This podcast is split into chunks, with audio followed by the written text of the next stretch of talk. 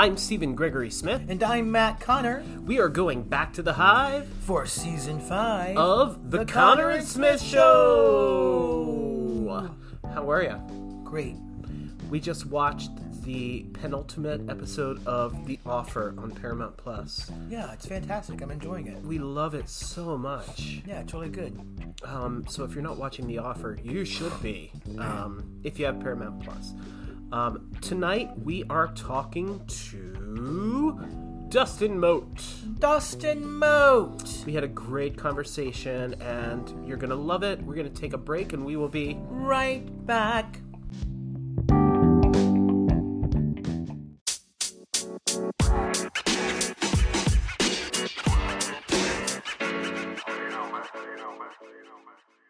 Well, hi, Dustin. How are you?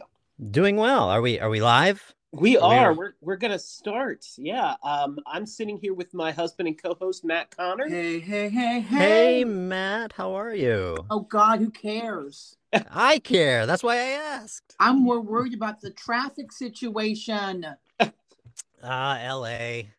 LA. and we're also joined by somebody else you may know, our producer Ryan Dean Halbrook. Good morning, Pebblebrook High School. Ryan Dean Halbrook, how are you, my friend? Good, man. Good to hear your voice. Did y'all go to Pebblebrook? Yeah. We did. We went to Pebblebrook together. Okay, I have a quick question. Yeah. Was there a real Pebblebrook? Like, is there like a little stream was out there back? A stream back there? Uh, it was all paved over, and that the school sat on atop the the brook made of pebbles. How American. They paved paradise and put up a public school. yeah, public school right here. um, so you're ca- calling us from LA, correct?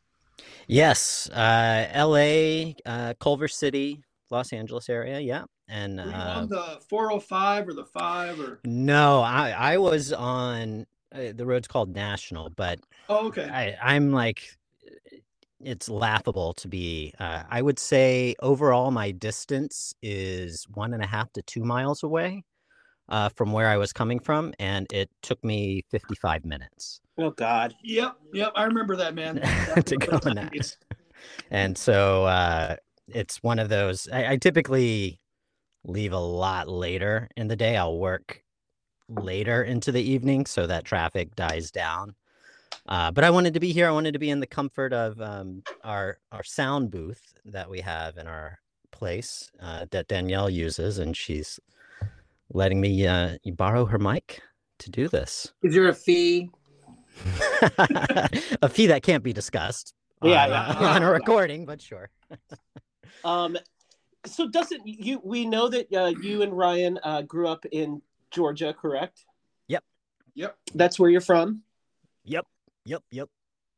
And and going back to Georgia, this is near Atlanta. Yeah, outside of Atlanta, uh, the it would be Kennesaw. east, Or? Yeah, Kennesaw. Uh, Pebblebrook uh, was at the bottom of a county called Cobb County, Ugh. and uh, Cobb County is really big on the east side of Atlanta, and it it has very metropolitan area and it has very rural parts of the county. But the Pebblebrook that we went to was a magnet school, so it every you didn't matter where you lived. If you lived in the county, you could attend. Uh, you know, if you passed the auditions and, and Do you everything still have like family? Uh, I do. My father is still in uh, Cobb County. I, actually, he moved to Douglas, which is a, an adjacent county, but I still have family out there. Actually, all of my family is in the Atlanta area. I am the one that broke away and went to the full other side of the country. Did Yeah. you and Ryan both know that you were going to end up at Shenandoah, or did you not know that till you saw each other at Shenandoah? I, you know, it was uh, Ryan. I think you were the first from our school to go to Shenandoah. You and Maggie, I think, were the Yeah, first we ones went- there. Yep. and uh, because Ryan was there, and uh, he and Maggie were doing so amazing at the school, Dr. Albert came back to audition. Um, I think it was every year, every every other year, he would come back to see what you know new talent was graduating, and so yeah, Dr. Albert came to our high school, and uh, you know a select few of us auditioned. and That's so not fair, man. I had to go to Virginia. you you are the the trendsetter. You paved the way for us to not have to travel that same way. Yeah. Right, right. And then right. Dr. Albert was like, you know, I would really like to have the chicken sandwich from Chick Fil A. Yes. Take a nice walk along the Stone um, Mountain. Oh God, you remember that one Stone Mountain, Dustin? I do. I do. Stone Mountain, which uh, did not age well, it Oh, of was a fantastic um, park there to play in, and um, Oh, we don't want to go into the history. yeah. Stone Mountain. no, Well, not don't the history. this. You don't know this, Dustin, but I had relatives on the outskirts of Atlanta. I don't remember the outskirts, but it was, you know, adjacent to the city. Mhm. And every summer we went to Atlanta and and acted like it was the biggest deal ever. And every summer we would climb the Stone Mountain and Oh Jesus. go to the top, get ourselves a snack. Yeah, from the little out uh, overlook at the top, or ride like the little uh, what do you call Yep. them? The Yep. Is that where Mary Phagan buggies. is buried? That's where a, a, a- a dedication to her is. I don't think she's buried there, Gotcha. but At- Dustin would know. at the top of the mountain. Um, Mary Phagan, there's a plaque to Mary Phagan someplace around the bottom of the mountain, I think. Oh, I no, I'd have to check that out. I, I, I haven't. I mean, to be, I think the last time I was there was with Ryan. So Yeah. that'll- Do you remember the Mary Phagan story? No, no, not at all. Dustin, are you familiar? No, I am not. Okay, quickly. There's a musical called Parade, Yeah. Okay. and it's about Yeah. the lynching of a gentleman who was, I think, Jewish. Yeah. And he was blamed for the murder of a girl named Mary Phagan. Mm. and that whole musical um i did not know of course the whole history of it but there was like a little plaque or something to mary phagan at the bottom of stone mountain georgia because i don't know if the lynching happened there but it, it's rich in the history More than likely. Um, yeah. Yeah, I So wouldn't be don't wanna talk about surprised. Well, I was gonna say that summer uh, is. I think back to that summer a lot, Dustin. I don't know if you do. It was one of my favorite times of my entire life. We had a lot of fun. We Yeah, had a lot it- of fun. yeah. And that you were still had to go back to college for your senior year. I did. Yes, yeah. And lived with Steve. And I'm Matt, picturing- and Matt. Yeah. i'm picturing the summer sort of looked like the slow motion image of the kids diving in the lake from it Uh, if if it was slow motion eating waffles at Waffle House, then you nailed it. yes Yeah. waffle house Or, or Crystal in the car. Oh. That's, yeah, Crystal. Yeah, Crystal is Crystal's in the White car. Castle. Yeah. Of uh I was like, you y'all were doing crystal meth in a car? okay, so this Waffle House can can just straight line us right across the street from Shenandoah University. Yeah. Because I Mhm. remember Maggie making the biggest deal when the Waffle House came. Yes, 'cause She was like, "Y'all, the Waffle House is here." Yeah, like yeah, it was big news. It was a big deal. They were like spreading their wings and hitting up, uh, going further and further north. I I have a that. question for you, Dustin. Mhm. So, going from Pebblebrook into Shenandoah, what was the transition for you like? Uh, you in terms of like Uh, the just the- training the- or just uh, leaving yeah, the- to go to school? The training. Oh, the the training was stark. I had a wonderful teacher in high school, singular teacher, and then of course to come in and have the varied styles of uh, Lindy, Hal, and who did the improvs? Ra- Who- uh, contact Brad improv. Stoller. Brad Stoller. Brad Stoller, yeah, where you melt like an ice cream cone. That was all new to me. That was uh, it, so it it was eye opening, and to be somebody so in love with the craft, I I soaked all of it up. Yeah, I um, you know, even all the charts that I had to make, or the uh, gosh, I can't even remember the name now, but you know, you wrote Well- down your verbal actions and. Uh, physical actions and intentions and everything, and the chart for each line. Loved it. I I loved that stuff. That was that was some of my favorite. I I love the technical parts of it, and then I loved the interpretive parts. Uh, so for yeah, that was a big change for me to go. I mean, because here I am stepping from a high school to university, as one would expect, an escalation in training and skill. Uh, so uh, you know, I was I was all about it. I loved it, and uh, you know, one of the best things about acting was still is that you know you take what works and you leave what doesn't and i think i kept so much from my teacher, whose name was uh, Tim Habiger, back in high school, and then of course with Lindy, Hal, Brad. yeah, so I- it was, I- you know, I, I only have positive things to say about it. My That's time great. doing it. Yeah, no, it I just I just always wondered. I don't think I've ever we ever had that conversation because for me it was like a it was a, a new world, but still kind of the same world, but like the it kind of opened up a little bit, if that makes sense. Yeah, uh, it it was, you know, the uh, the the acting concentration. What is the terminology here? Do you do you say straight theater on this podcast, or what? What do you how do you refer to Uh, yeah, sure, that works. We can say Yeah. like Johnny Depp theater. Johnny since Johnny Depp was just real. that's court. Jack Johnny Sparrow Depp was theater. real close to our house at the courtroom. yes. We drank a mega pint of wine in his honor. Go ahead. Did you really? Oh, yes. Oh, I know. Uh, but yeah, so the um, you know that it was a bit too children's theater focused for me. I think that was that would be one thing I would say. So we obviously looked very looked forward to the you know the adult play that would happen once a year.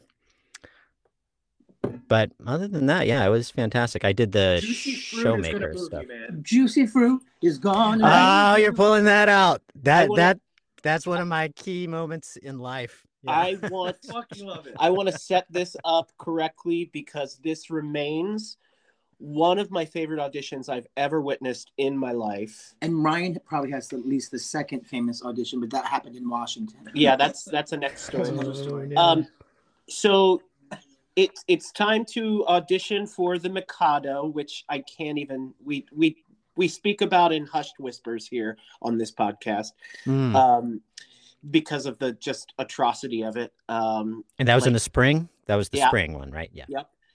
You don't grow without mistakes. you don't, but uh, yeah, you, you learn. Hopefully, society changes and you don't have a institutionalized racism happening on stage. But Yeah. Another thing that did not age well. Yeah. No, no. Um, so you were you told like you had to audition for? Yeah, I, th- I thought I Mhm. remembered that part. Yeah. and so you, you know, uh, as the listeners of this podcast are well aware that uh, if you're auditioning for a musical, you kind of sing in the style of the musical that you're auditioning for. So you aptly chose the theme song from Juicy Fruit, the commercial. Yes. La jingle, if you will. Yeah. Yes. And it wasn't it wasn't enough to meet the full 16 measures. I think we had to do 16 bars, 16 measures. And then uh so I did I had to repeat it. So I had to sing it twice. Oh my Uh, god. So yeah, the, bad you couldn't have made a medley and like gone into like the what is it, the big Oh, red. It was already perfection. Uh, the, the jingle itself was already like as best as you can get. So repeating it twice was just sugar, even more sugar than what Juicy Fruit had. Well, look before let's let's not get beforehand. All Do you recall the reaction in the room as you were singing this? I- Yeah, I not as I was singing it. Definitely when I finished. Uh, I think I was too into my performance. I guess the best way to. I was very committed, uh, but you know, I definitely had to. I, I had to have the lounge act singer to be the first part, and then the uh, you know wake up the crowd for the second half of it. Yeah. and um, I remember. I, I remember standing ovations. I remember uh, Annie Cerrone coming to tears. I remember uh, Molinari just like uh, wildly applauding. So to get the reaction from the seniors was like that. That was clear to me. That was that was gold. And I did not get past the audition. it's definitely not called back. I do remember cast in the how. No, I was not. I was uh I was cast in the fall show, but that Oh, one that was Mac I did not get it. That one was God, Ryan, great callback. Yeah, I didn't even remember that. That was Mack the Knife. Ugh, that was groan worthy. Yeah, no, the juicy fruit was definitely uh that was the way to go. And I had said I remember Hal just like the just just the look of Disdain. just utter disdain. uh, Dr. Albert did not want to make eye contact with me. He was just looking straight down at his notes. And uh, you know, everybody was was super happy and applauding, and I I was beaming with smiles, and I knew like, if you know, if I if you if you can't beat them, join them. So you know, I know I can't sing. I'm a terrible singer, still am. Fucking legendary, man. And, and you became my hero in that moment. Um, Thank it you. is it is a college legendary story.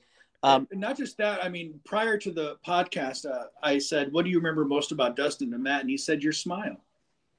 Oh, really? Oh, Yeah. how touching. Thank you. Yeah, I Thank honestly so much. think.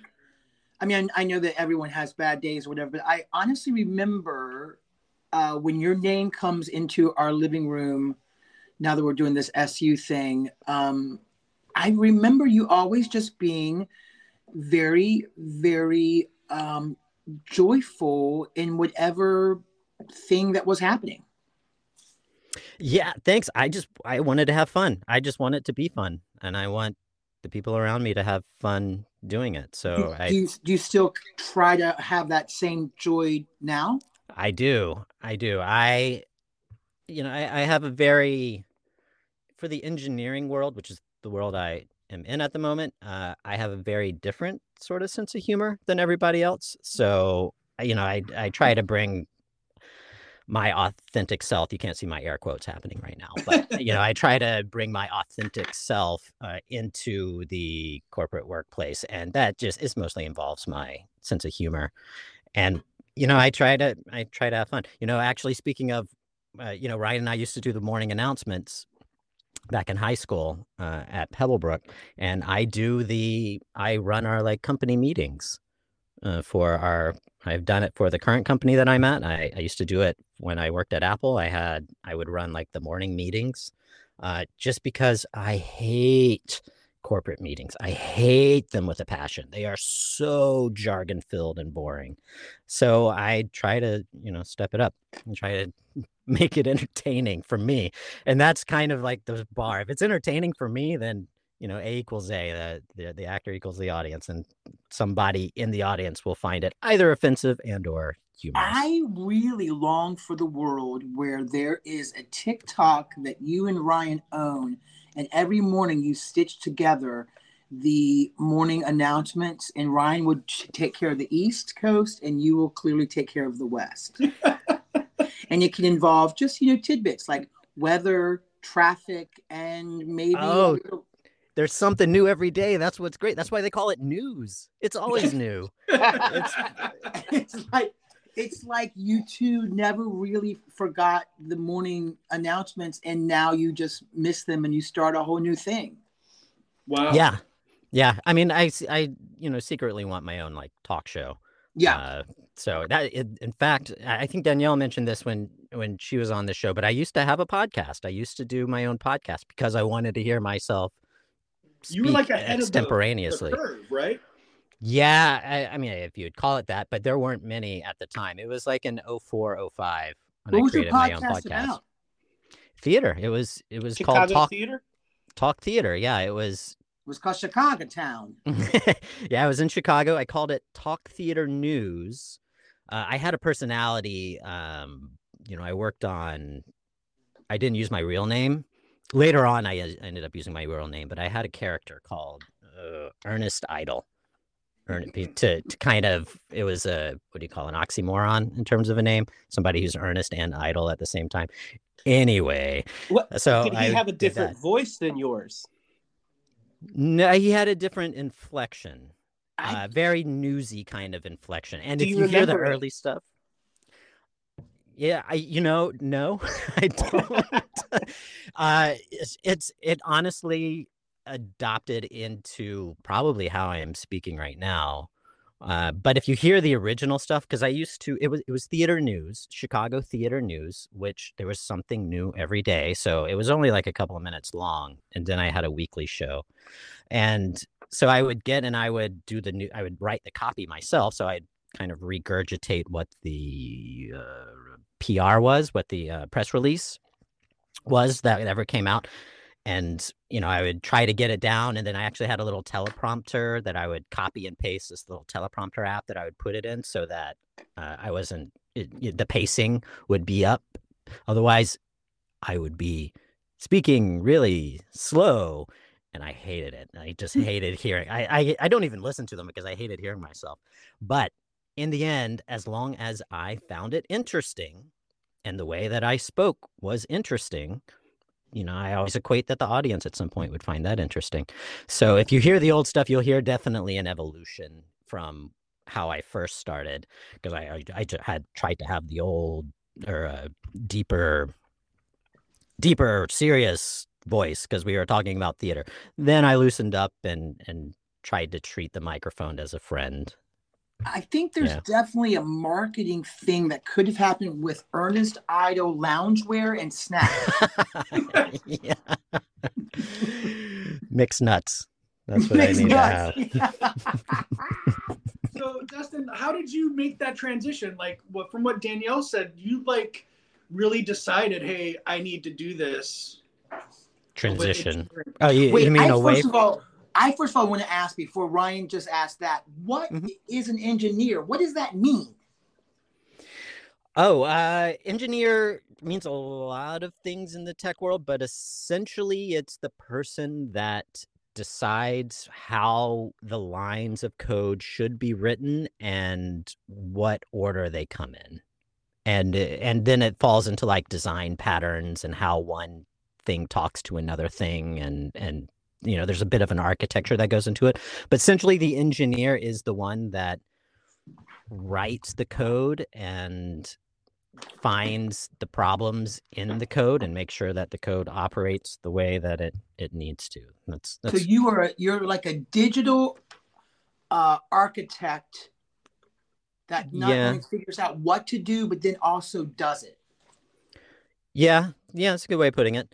Uh, and and but for me, it's in the particular area of creating applications for iPhones and iPads and Apple TVs and Apple Watches. So I write the code that runs the application that the user, the consumer, interfaces with. You know, so um, so every time you do something, every time you like push a button, swipe, scroll up, scroll down, there there's code that makes that work, and so I write that code that makes that work. A lot of it has already been written by Apple or Google, and uh, so you have to write pretty much the uh, the intermediary code that talks to their code to to do what you want it to do, which is why apps have their you know not every app looks the same because an engineer got in there and a designer changed it.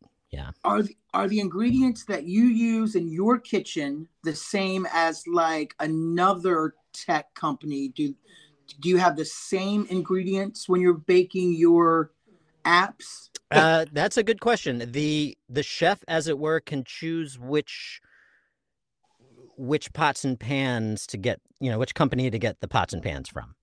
So, uh, what you look for is, um, and there, there. If you hear the word, this term CTO, Chief Technology Officer of a company, they're the ones that kind of decide which pots and pans are coming into play because some pots and pans work great for Apple and work great for Google slash Android. And they don't want to have two sets of pots and pans. They want one set of pots and pans that work on both platforms. Uh, we don't do that at my company. My company works specifically with the Apple pots and pans.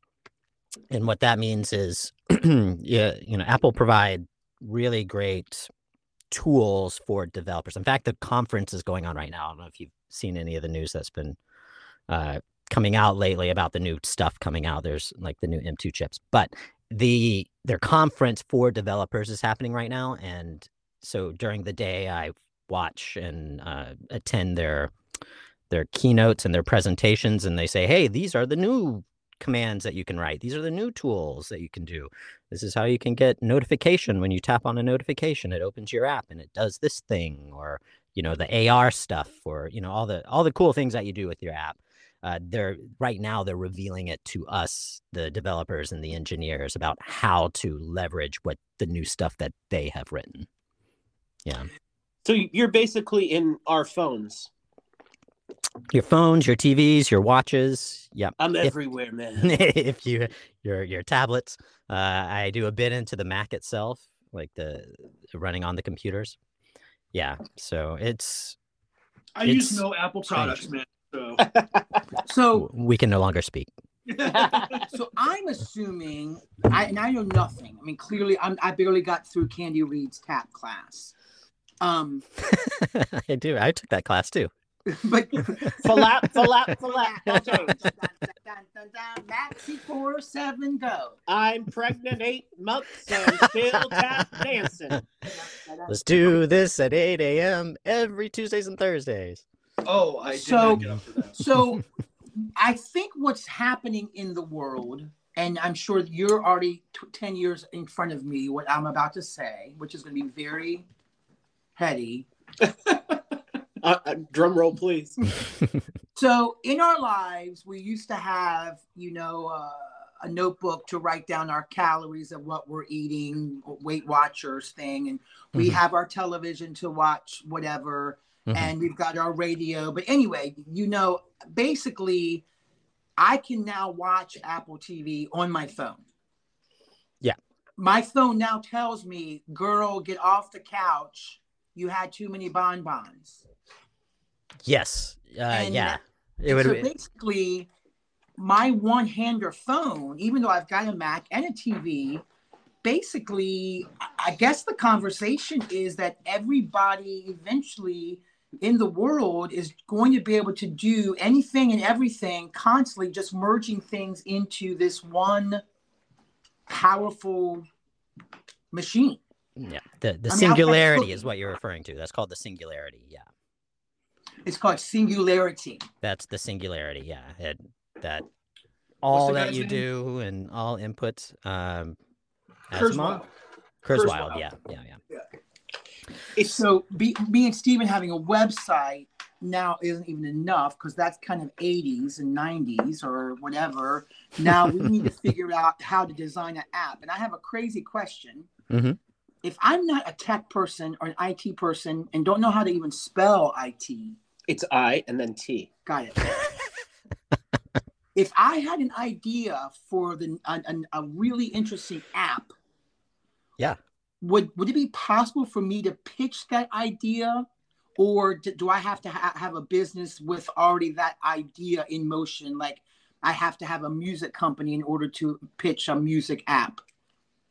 No, you don't need a company. I mean, you can make the company to make the app. Uh, the, the pitching of the app is good. I mean, pretty much where it always starts is you you have the idea of what it does, and then the the key part is to have if before you pitch it, have like sketches of how somebody would go through the app. Like, oh, they would tap on that, and then they would see this list of music items, and then they would tap on it, and it would play. Whatever, whatever your idea is.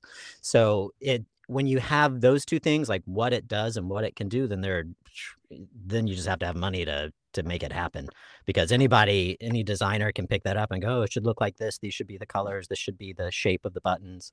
And then, um, if depending on the complexity, right? If you're trying to create an app that scans a room and creates 3D models, that's that's a lot of complexity. If you're talking about linking to a file that exists on a server somewhere and uh, you know on some website and is delivered and it's playable on the phone that you know that that's writable very quickly in under a day. So really you're talking about what is the experience for the the consumer to go through and use it. And if you have that sketched out the rest the rest is quite easy uh, depending upon the complexity right? Uh, you don't you're not saying oh, i'm going to make reddit or something like that but other than that you'd want to have something very um, if you have a, a basic idea which is providing access inside of an app to content that exists on the internet then it's quickly implementable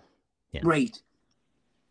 yeah, yeah. Oh, trust me, I hear, I, I hear the ideas all the time, and I, for anybody, not that I'm asking for an idea, but a lot of you know when they hear that I do app development, a lot of people have an app idea. Uh, believe it or not, most people have some idea for an app that makes their life easier.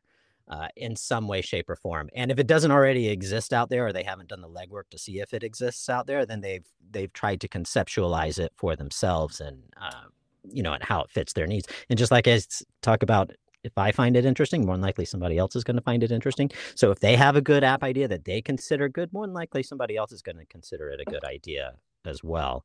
Uh, and then I love hearing it, and then I will, you know, I'll tell them, a it has legs, b it doesn't have legs, meaning it can move, it can, uh, you know, you can run with it, uh, and then, you know, if you want to put this together, kind of thing, it's gonna I'm throwing numbers out, but this is, uh, you know, it'll be about fifty thousand dollars to put this complex thing together, and then you'll have an app. The first version of an app is like you don't make an app and stop. You you make the beginnings of it, and then you iterate and evolve it over time. And so to get even the first step out, it gets pretty pricey. But then after that, it's mostly marketing, which is kind of like theater, right? you know, it's it's a set amount to make the show, but if nobody sees the show, what what's the point? So there's a fair bit that goes into getting the word out there and distributed. And of course, there's many platforms that assist in that, and then that's Google's primary business model is to make that you know get that out and available. But it is, um, you know, it's a process. It's it. The thing is, don't think of it as a static thing. It's it is not going to be made and then left.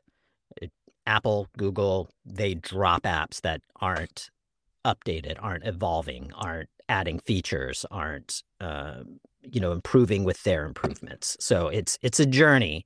It's not something that's created and then stop being created. Unlike a website, which is why you have that interpretation of websites being from the 90s and 2000s because many sites were made at that time and then never updated. And you can tell when you go to an old site that you're like, oh, you know, this is hello 2005 here i am so i always it. thought it'd be kind of cool now and clear this might already exist and it might be actually a dumb idea and we actually could just take a vote which i don't think is very popular now in america but we could vote and someone could win but you know i have this the sky app where i can look at the stars mm-hmm. but i don't have an earth app where i can go anywhere on the entire globe and push the app and have it tell me what has happened in history where I am right then and there. Oh. Like, oh, you're standing here? Well, guess what? 4,000 soldiers got killed there. Mary right. Phagan was, yeah. Yeah. We we have a plaque on our shed that says on this site in 1898 nothing happened so it, it's that's ex- what I would get if I pushed my app there. uh, that is actually super. The the opening an app and it knowing where you are, and the ability to look up what happened there, very easy. The work is the database, meaning the information of what did occur there on X spot or, or you know, given like say 100 meters from where you're standing, like a 100 meter radius. That's the work. Yeah, the app is not difficult. That's that's very easy to make. It's going to be the the building of the information and if you're not leveraging so that's where so then you go oh we'll just go to wikipedia and we'll find out what wikipedia knows about what happened on the spot kind of thing well that's how they make their money is apps using their database because they've done the work to get the information together. So now you have to set up a, a, kind of a situation where when you look for that information, you'll get, you know, they'll say, oh, you get one event. This is an example, but you'll get one event for free. But if you want to know 10 events that happen, then it's going to cost you 50 cents, right? Or something. It could be like 10 cents. You go, oh, that's cheap. But then you think about millions of users using it millions of times in millions of locations, it adds up very quick. So you need some some incoming revenue to pretty much pay for the cost to access that database, whether so it's, it's, provided like by Wikipedia or whoever. Yeah. Google Maps crossed with Wikipedia, basically. Like mm-hmm. you go somewhere or or I would go to the state of Virginia and say, you need this app that I helped to design because we can bring in tourists that can look around the country and see where we've done horrible things. right. Places that did not age well. Yeah. Right. hey, um, what how did you land in your beautiful IT world? Did, was that something that was always on the back burner? Yeah, that was my the transition question from like you know acting to yeah. Yeah, well, I won't get too inside actors studio here, but uh, what the thing is is that it, to be honest, it was the podcast. It was the pod learning how to do a podcast, how to create. It is what got me on the path. So I was in Chicago, obviously, at the time, as I had mentioned earlier, but I was working at a theater and I had reached my dream of working full time at a theater. And I was working at a box office uh, and, and running the, you know, I was doing everything for the theater pretty much running the lights, doing the stage management, running the um, box office. And I was working full time at the theater and loved it. And side note, I worked right across the, the theater was literally across the street from where I live. So I could look out my window what? and see see where I worked. And I was always late. That's the worst. it's because you know, you know, you ever do that trick like, oh, I gotta leave. So what's the minimum amount of time I need to take in order to get to where I need to go? uh, turns out when it's across the street, 30 seconds doesn't always cut it. So I would I would be late often. Uh, at any rate, uh, the I was working that job and I was comfortable with computers, which um, which is actually something I picked up in school because I was a scenic design minor uh, and under Bill Pearson, and he got a computer into the school my senior year and was uh, not i'm not referring to the computer in the student center the one computer that we use to check our emails yeah i'm talking about one that we had to learn drafting, uh, how to draft and how to create stage plots, lighting plots, and and those kind of things. And uh, I found that I picked it up quite easily, and it, you know, it came naturally to me, I guess you'd say. Then I left school, uh, got and work at a theater, was working in the box office, and I was the one that was not afraid to use the computer. Most other people there were like, "Oh, Dustin, you you do the reports," because it was very non it wasn't a user friendly interface. It was uh, if if you know old box office software, it was very it was like using a terminal. Like you know, you're like you ever see those hacker movies from the '90s? Oh, yeah. They're like, oh, I got to get in. I'm in, kind of deal. Uh, it was looking like that. It was very scary looking. Uh, but I was afraid. I wasn't afraid to use it, and but I got laid off oh. from that job. So, and that was, uh, I was able to pick up on employment until they brought me on. I'm doing air quotes again until they brought me back. And that time I didn't want to waste while I was, you know, I didn't want to like be taking unemployment and not feel like I was progressing my skills in in some way. So uh, I had a computer that um, a Mac, which is how I got involved with Apple. But it was a Mac that my friend convinced me to buy because because at the time I was like, oh, I want to get a computer. Should I get you know, um, should I get a Windows PC or a Mac? And he's like, dude, save your save your sanity, get a Mac. So like, okay, so I got a Mac, and then I was convinced I needed to. I wanted that Mac to pay for my next Mac because I know computers only, you know, computers you can use for only so long. And my, I was like, I'm going to learn enough on this computer so that it pays for my next computer. And being laid off and um, still burning to be highly involved in theater, I found myself, you know, looking through the Chicago Tribune theater section during the day, and I was like, oh, this. I hate reading these articles. I'd rather hear them. I'd rather have somebody present them to me. And that's when the podcast stuff started coming out. And I, I was like, wow, you get your, you can make your own radio show. How crazy is that? All you need is a microphone. And you have no idea if people are listening, but who cares? You just put it out there. So I learned how to make it. And back then it was it was very raw. You had to create the the RSS feeds yourself, which was the that's pretty much what a podcast is. It's a file linked to a publication kind of a broadcast thing. So I, you had to handwrite those at the time. It was the podcasting was so new. There wasn't a tool to create the file that you needed to host somewhere. So I had to learn all of that. And because I was unemployed, that's what I spent my days doing was learning how to do it. And I would read an article and say, oh, okay. And then I try it out and break my machine and then have to fix it and get it to work again. And then I got to the point of being able to record. All of that experience um, prepared me for the the corporate world, I guess yeah, you could you could say in a kind way is because uh, I my unemployment ran out. My theater did not bring me back on. The other jobs that I would be getting, and I did do sparse jobs at box offices here and there, and running light boards and stage managing, and you know I you know the the gig economy of theater at the time, but it wasn't really paying my way, so I took on uh, what, do what do they call temp jobs? You know, where you you know you work for a week, had crazy jobs, did crazy crazy weird things all around Chicago for a week at a time or two weeks at a Oh, time. man, I did that in LA. It was great.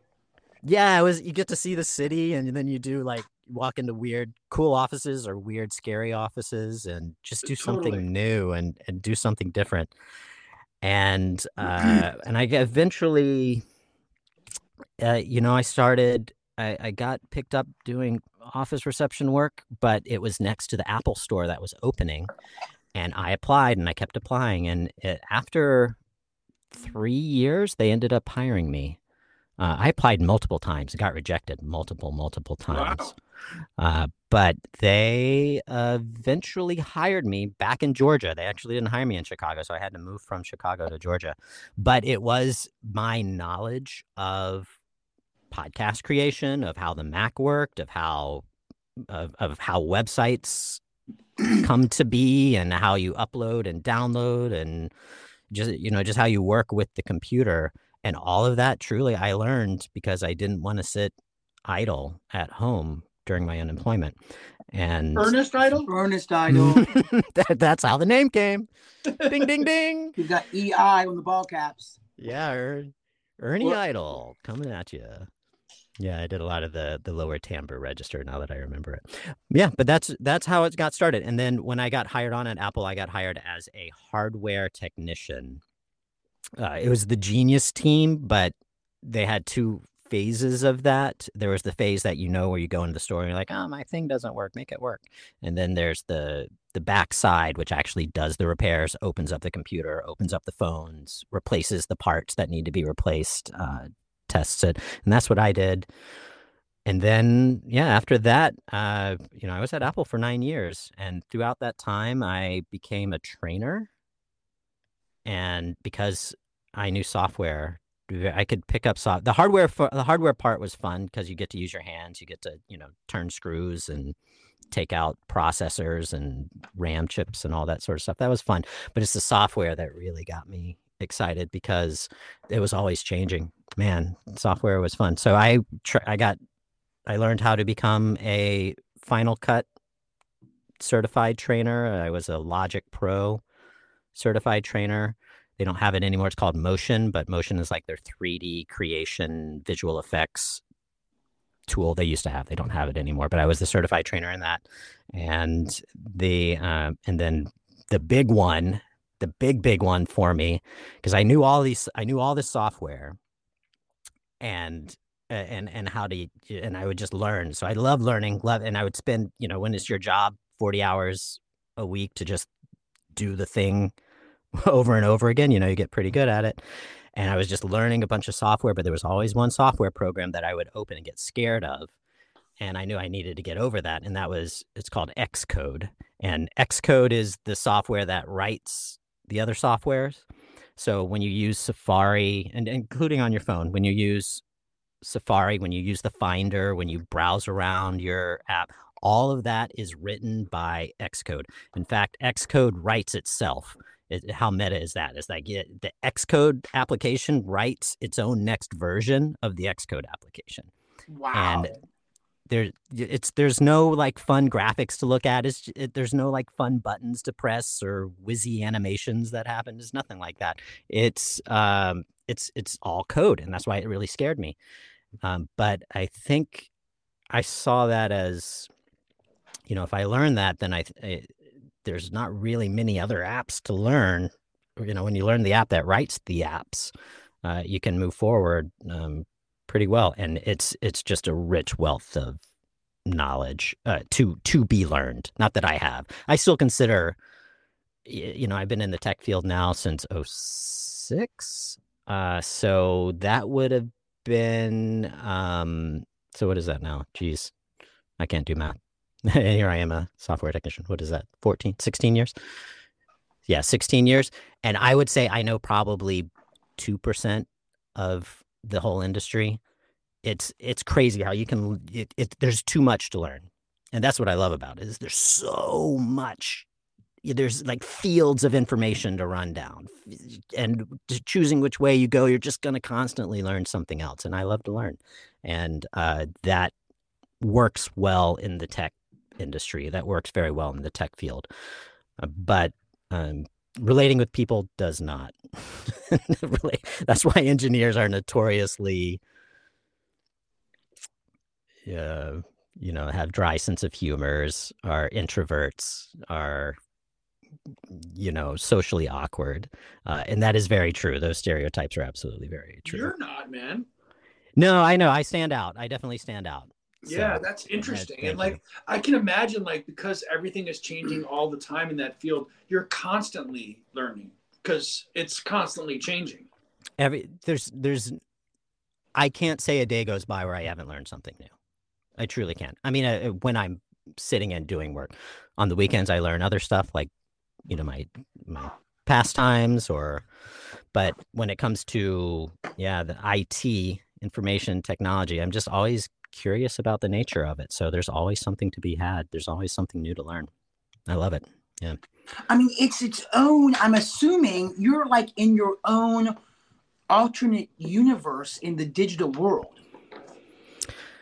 you i you mean like what i do on a day-to-day basis Or or just like trying to uh, constantly live and play and create and Yeah. troubleshoot in Yeah. almost this digital, uh, you know, headspace. Yeah.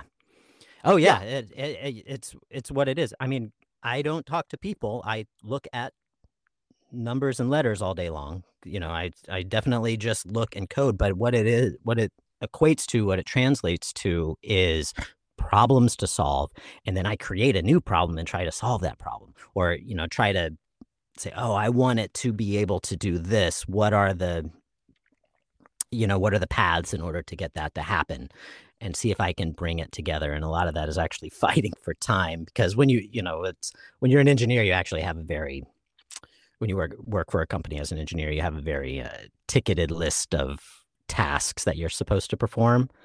Uh, and finding the time between those, I, I find those quite boring. But the time in between is where I get really engaged. Yeah, sometimes the task is exciting, but um, I like breaking things and fixing them. Yeah, that's Well, that's really where you learn is like you make it break and then oh I gotta get it working again and there's that sense of panic and making sure that everything that you're not a- caught and it, yeah it's such a beautiful journey to hear you speak about the steps that led you to the next step. I mean, clearly you have a family now in LA from your connection at SU. yeah You clearly went to Chicago and tried to work out your own podcasting based on, you know, your love for uh, the arts and media. And somehow that just kind of put you in this wonderful uh, crossroads that kind of shifted your uh, trajectory into a place of um, digital world and knowledge. And now here you are you know living in la and uh, doing your thing. And i have to say i've been doing i guess theater and now i'm doing my air quotes because we clearly are still renting in arlington virginia. Um but love air quotes. but you know there's something about me that questions whether i would validate myself if i went another direction. And listening to you completely validates me looking for my own uh, podcast journey that might make me actually view my life differently than through a theatrical lens. Yeah you know what? I would attribute looking at things through a theatrical lens that's the source of the power right there. If it what I don't believe if I didn't have a passion for theater, a passion for acting, a passion to constantly learn, which I think all of those go hand in hand. uh, and the and the willingness to to move forward, and to be honest, the willingness to be embarrassed, the willingness to go forward and say, uh, you know, I will make a fool of myself, and that's okay. I'll still live after that. That's that's the magic, and I attribute that all to to theater. I truly. I don't think I would be where I am today had I not learned the skills to just dive in and and embrace what could be anything.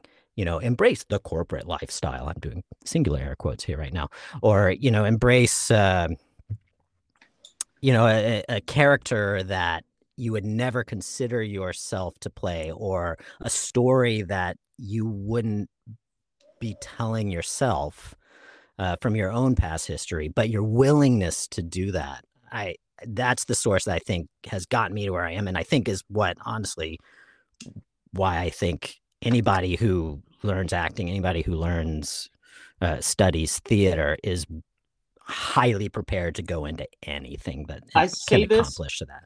I say this all the time. Uh, theater people are magic. Uh, artists, creative people are magic in, in in the sense that when when you have that uh, mindset of truly looking at a world and taking it apart, department by department, and all Yeah. the things that it takes to assemble a world on stage or create a world on stage, you have that brain power to do so in any situation and any vocation. Uh, I work for uh, the Arlington County now, and it's just so interesting because to me, it's just problem solving is a, is part of the the deal of theater and the arts. It's Yeah. what you constantly have to do, and I, I think that people who have the arts background who then go into different fields have such a leg up on everyone else because the creative problem solving is just off the charts you know and and these people are magic we live in a world of people who are magic and people who are muggles and i i truly understand that now i, I truly think that the the creative thought you know, You've never even read Harry Potter. i know i know i'm not on the bandwagon of the harry But potter you use muggles. We don't believe in witches, Ryan. Yes, we do actually. anyway, um, I, I agree wholeheartedly that uh, your love for theater created your love for tech in a way. So I, I love that the two passions kind of Well- changed Oh, drivers. if know? you could if you could see my hands right now i you know you hold like you're holding a ball and you have your fingers spread apart i on one hand i say this is my theater life on my other hand i say this is my tech life and then i put the two together and that's been my life goal is to say what i don't see them as different they're really not there there's different jargon but the politics and and all the operations those are all the same and theater you know it's two boards and a passion it can happen anywhere and that that will retain for centuries but it's the tech around it that makes it accessible and that is that's why i went down this path is because uh, my goal is to use tech to bring theater what i call into its next golden age and i think they i, I think the way that it, once theater can be in this spot at this time to experience it and you can at the same point watch a show that's happening in Brazil and have it translated for you immediately into your ears and feel as if you are sitting in the theater and seeing the sweat drip off of you know the the actor right in front of you and able to provide your feedback your laughter your applause back to the actor as they are in Brazil and you're in New York that will just usher the next golden era and that only can happen through technology and that's all the technology is is breaking down communication barriers. That's all all it does is make it invisible you know what where two entities are blocked communicating with one another and technology takes that away and when it comes to language when it comes to the visual aspect of it when it comes to the auditory aspect of it uh, it, tech will be involved in every single aspect of that. In fact, it's the big companies that are really going to charge the way. And theater doesn't have to change, right? You don't have to change your performance. You theater in the round, proscenium, you know, any black box theater. Getting somebody from another part of the world into your space and removing all the things that feels like they're watching it on a screen uh, and not not VR. I mean, VR is the way to get there, but meaning that you know you're putting on this headset and you're like looking like, oh, I'm playing a game. Look at me, I can turn to the left and turn to the right. Nobody wants one. exactly. Uh, I I don't think people really want that personally. I don't think people want to have this hardware on to experience something live that's happening. But we have to go through that in order to get to to the point where it's not needed. So and the singularity, basically. the singularity it's that's why it's been talked about so frequently yeah what, what what's your view currently on social media? oh i you know i think it's some of the worst things to happen in the world um i Is don't use way to social media. I i i got off of wastebook back in 2008 so i absolutely avoid it and i did use instagram uh, because i like the picture part of it and then it quickly became not about the picture so that's when i was like oh i gotta drop this but i really liked the uh the sharing of the pictures not of the text but then of course it got bastardized when wastebook bought them so i dropped them uh tiktok i always make fun of and then you have uh reddit is the one i still go to because reddit is the best and the worst of the internet all in one. So i still like will look at them but i'm not a contributor. You won't find my like profile on it. But i like I like i'm always surprised at how creative people are whether it's truly vicious or truly uh, affectionate uh, but uh, the responses are always creative and i always uh, i reddit kind of elevates that on like have being a, a like chain or a thumbs up you know gamification of of getting likes. That I, I'm I really am against social media, which is why it's very hard to find me on it. Uh, I like to squat my name and then do absolutely nothing with my profile, so people will find my name and send an invite, but it kind of goes into this limbo, the abyss where no, where no response ever occurs. Now that Uh, we're such divided uh, in, in the world with so many different platforms and people can get their information wherever they want and follow whoever they want and you know do whatever they want is there a way that we will eventually get back to an npr on social media that is sort of a spokesperson for all saying hey guys these are the facts calm down Before Dustin says anything, I would like to say I don't think so. I don't think there's a way back because the reason that all that exists is because of social media. No, what you see is a des- uh, it's a decentralization. That's that's the tendency. That's the trend, and until that trend ends, uh, you won't have a, a an organization or an authority having its uh, influence be higher than others. Uh, so what's happening? What's happening with currencies? That's the cryptocurrency trend right now. It's happening with uh, information and news, but there's the centralized institutions are are losing their influence bec- and it's becoming decentralized where it's multiple little nodes of information and uh, spread around the globe I- I'm gonna I'm gonna shut up, but I really think that the morning announcements on the on the for- by by on Dustin the tiktok East and West, I think it could make a difference. It's sort of like you know Morning Joe. Oh Jesus, that's Joe Scarborough on MSNBC. I'm just using that as an example. i don't i'm unfamiliar with that show but uh, Anyways, well, Dustin, if you need anyone in the development department, I'm your guy. all right yeah I'll have. I- it, hey it takes a village to make these things happen Right, as, right. as I i learned when i did with the podcast yeah i got the ideas i'm the ideas broker i got the ideas right here I got an app for you. How about uh, yeah? okay, we have the apple, but how about for the kids version? We have the banana. Oh my god, Matthew. You know what? I'm gonna leave. Should I just go? no, no. Okay. Um, well, Dustin, we're mindful of your time. We're approaching He an hasn't hour had mark. dinner yet. Right, it's like six thirty there, right? You oh i could i could keep going but if if i want to be mindful of your time because i know you have a show that um you know you got to keep under wraps by the way d- this series, I do want to say how much I appreciate you doing this series. Uh, I, and you may have heard it from others. I've been listening to it all along. It is it has been a blast. I want to uh, thank you so much. And even though you're not doing the inside the actor studio quote approach, you could totally do that and really just capture all these great artists that you're working with and working alongside of and get their story and you know even it it doesn't the, best thing about podcasts is it doesn't matter what happens when it's first released.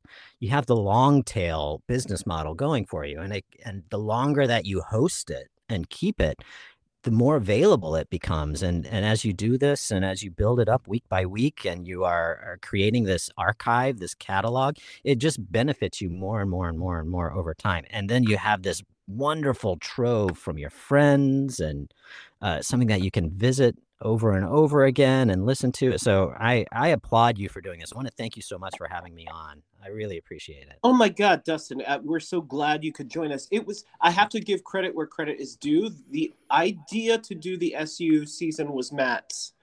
Yeah. Um, Oh, finally, Dustin. It's now on the record. um, and, And- I was and I was you skeptical. Do you still have the Chaise Lounge? Do you still have your Chaise? No. No. Oh, No. okay. that's We what had to sell it for rent money. Did you really? Oh. No. It no, the chaise didn't is no longer. Um, I will We say, did, we did throw away a high heel chair last weekend. yeah, we did. We we've been on this weird kind of cleanse through the house, trying to throw things out. For we do this every once in a while. We're just sick of ourselves. We just throw crap out, you know. Um, Yeah. The idea was Matt's, though. It, I give him full credit. And I- I, was skeptical because I just thought, I mean, we've this is our fifth season. We have done four others, and I thought this is a very niche, specific audience. Mm. Are are SU people going to listen to this? Are other people that were our audience going to care about our friends from college? But I think the interesting thing is that it's it's it's it's interesting to find somebody at the beginning of their journey and track them to where they are like 20 years later and to mm. learn where their path went and why. And I, I think it's fascinating even if people don't know who dustin Mote is they will listen just kind of out of interest of just your journey from theater to tech world and why it's not dissimilar. You know there's something there that's And why he's writing the book called IT, Internet Theater. No i think stephen king already wrote the Theater net is what I call it, actually. Yeah. Theater. Theater. Oh, I Theater love net. that. That's even better. Yeah. I, I, I made say a that- I coined that as a business. I actually registered that as a business. Whoa. theater net Yeah. Theaternet. What- That's what the podcast that was the the parent company of the podcast was Theaternet. That's uh, genius. you know what? Maybe I shouldn't apply for Apple. I don't. I can't do any better. than that. Dustin, um, uh, before we we go, just a few quick silly things. First of all, I didn't get to ask you this before, but um, Mhm. when you think back to your SU days, what Mhm. were um, because I can never. Adolfo Blair, formerly Randy Eigenbrod, blasted Yeah. us on the podcast last week for having terrible memories and not remembering what show was what year. And I was like, I don't know. I did so many yeah. and I'm not in charge of anyone else's career.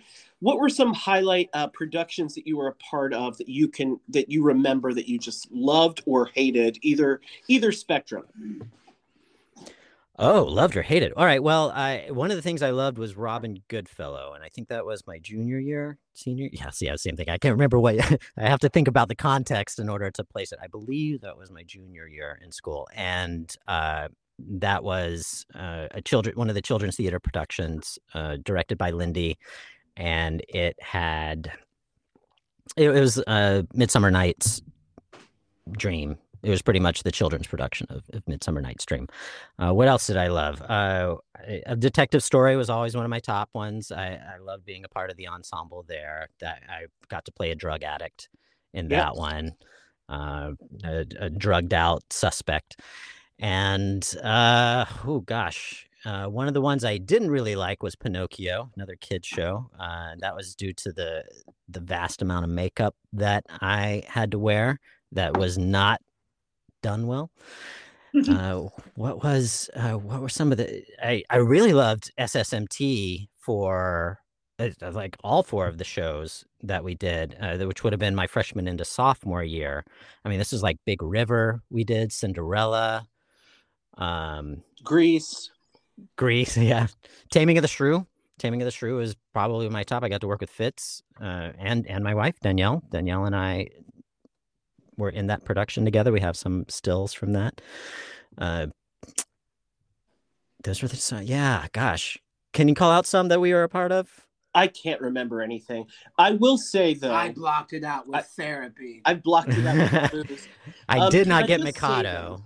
Can, But, yeah, uh, we Take we it easy. need to- Take it easy. That's what I was trying to think of. Take it easy. Take it easy. Take a chance on romance in the In slow the slow- lane. Yes. yeah, Um, I was dance understudy for that one. That was you, fall and you didn't year. get to be in the the majestic production of Playground. Um, No, no, I did not. you you really missed out. Um, I do just quickly want to say Detective Story that's been brought up and talked about a lot uh, on this show. It was such a great production of that show, but since you had a very funny audition story uh, with Juicy Fruit, Mhm. I I wanted to to one. I wondered if you remember this little detail. Do you remember Marcus Davis doing an audition for a Detective Story and what happened? no. So I can't recall what character he was reading for, but I remember that he was doing well, and he and I, I think, full disclosure, I think we had like a few beers before we went to that audition. What? Because we were like music theater guys. We're like they again, they were forcing us to audition for it. We didn't want to fucking be in it. So so we were like, I don't give a shit. I have to go there and just like go through the paces. And Marcus had to read something. Oh God, what was his name? Kevin? A character? No, no, uh, students. Kevin Gibson? Yeah, Oh, opposite Kevin Gibson. Oh yeah. and he had to say this, and I'll never forget it because he turned into Joan Crawford as he was wont to do sometimes. the line was, um, "I could tell you stories that would bring tears to your eyes. Now get in that room and take off your pants." so, so, so, so this was like a wise guy kind of. Yeah, I could tell you stories that bring tears to your eyes. Now get in that room Yeah. take off your pants, right? Yeah. so Marcus, because he was looking directly at Kevin Gibson and probably had a beer or two, he was doing good, and I was rooting for him in the corner. And then he got to that line and looked at Kevin and turned into Joan Crawford, and he went, "I could tell you stories that would bring tears to your eyes. Now get in that room and take off your pants." and he said pants, Pants. not pants. the, I I screamed and then promptly left the audition room. And I didn't even audition. Mm. I just left. And Marcus put his script down and left as well. And we went and drank somewhere and did not stop laughing for like an hour. We were crying. Get in that room and take off your pants. Did he get the part? No, he didn't get in it. I think I got understudy. I think I or I had a bit part or so, I can't recall. I have a photo of me and Jenny Lamb and I'm wearing a fake mustache and a suit. So I must have like been a small part. I can't I really can't remember. See, that's one thing I do enjoy about security cameras being everywhere nowadays. You know what it, happened? it, it, well, it captures. you can, we didn't have phones to capture it live in the moment. Thank Thank God. I know. Yeah. Thank God. I know. Oh God, I can't tell you how thankful I am that we did not exist in a world with internet connected phones. Dustin, I know that you time. work I know that you have a family, you work a lot. Are there any final question? Are there any like books or things that you stream that you could recommend to others that you just really love? Oh, good. Good, good question. Thank you. Uh, I'm a heavy consumer of television. Uh, Danielle and I both are. So, oh, uh, you know, I will. I I don't want to call out too many. Severance we just finished was fantastic. We just watched Severance. That Yep. was uh, that was really good. And then uh, a show that I've been liking a lot, and it came and it it's just did this first season. It's called Ghosts, and I absolutely love it. It's a little half hour comedy uh, about this woman who can see the ghosts that haunt air quotes again haunt her house and they become friends and it's just this fantastic ensemble lighthearted comedy that has a fantastic premise where they can go into so many directions and they do and i got sad when the first season ended i'm really looking forward to the second season so if you get a chance pick up the show ghost it's a remake of a bbc show uh, My so mom watches that, and she always tells me to watch it. And now that you've said it, I'm going to do it. it, it's it's just a it's a nice kind of break at the end of the day. We're finishing This Is Us. We're kind of late. I think that um, we're we're at the end, and that's always a tearjerker. So I'm I'm one for comedies a lot because I like to, you know, exercise my humorous bone, as it were.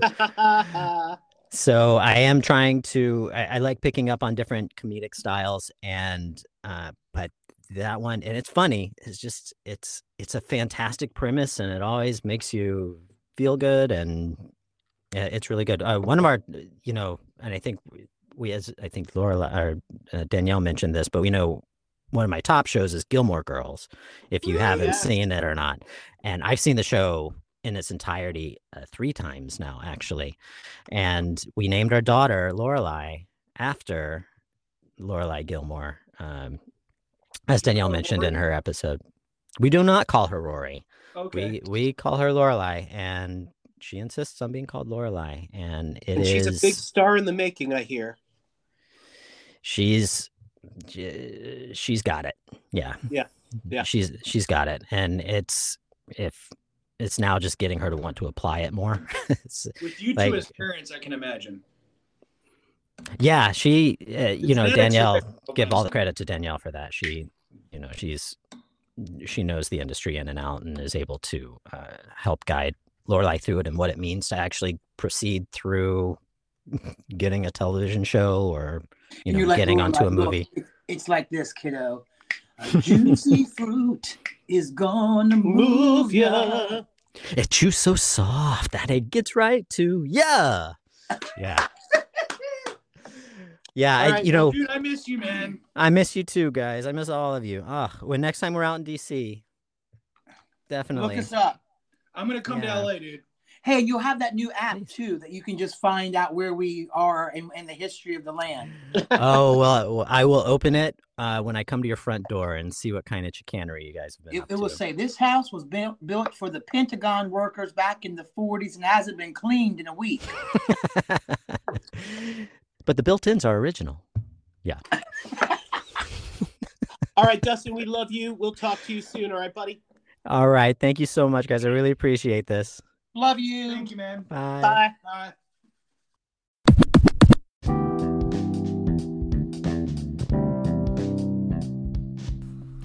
Thanks so much for taking time to chat with us, Dustin. We had such a great time. We could have talked so much longer, um, as is often the case. Uh, we love you. We love Danielle. Um, and hope you guys are well. It was great catching up. It sounds like things are going swimmingly on the West Coast. That's right.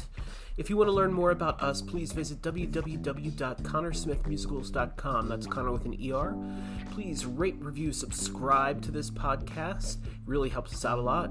Share it where you share things, post it where you post things. You can also find us on social media on Facebook, Instagram, and TikTok under Conner and Smith, again with an ER.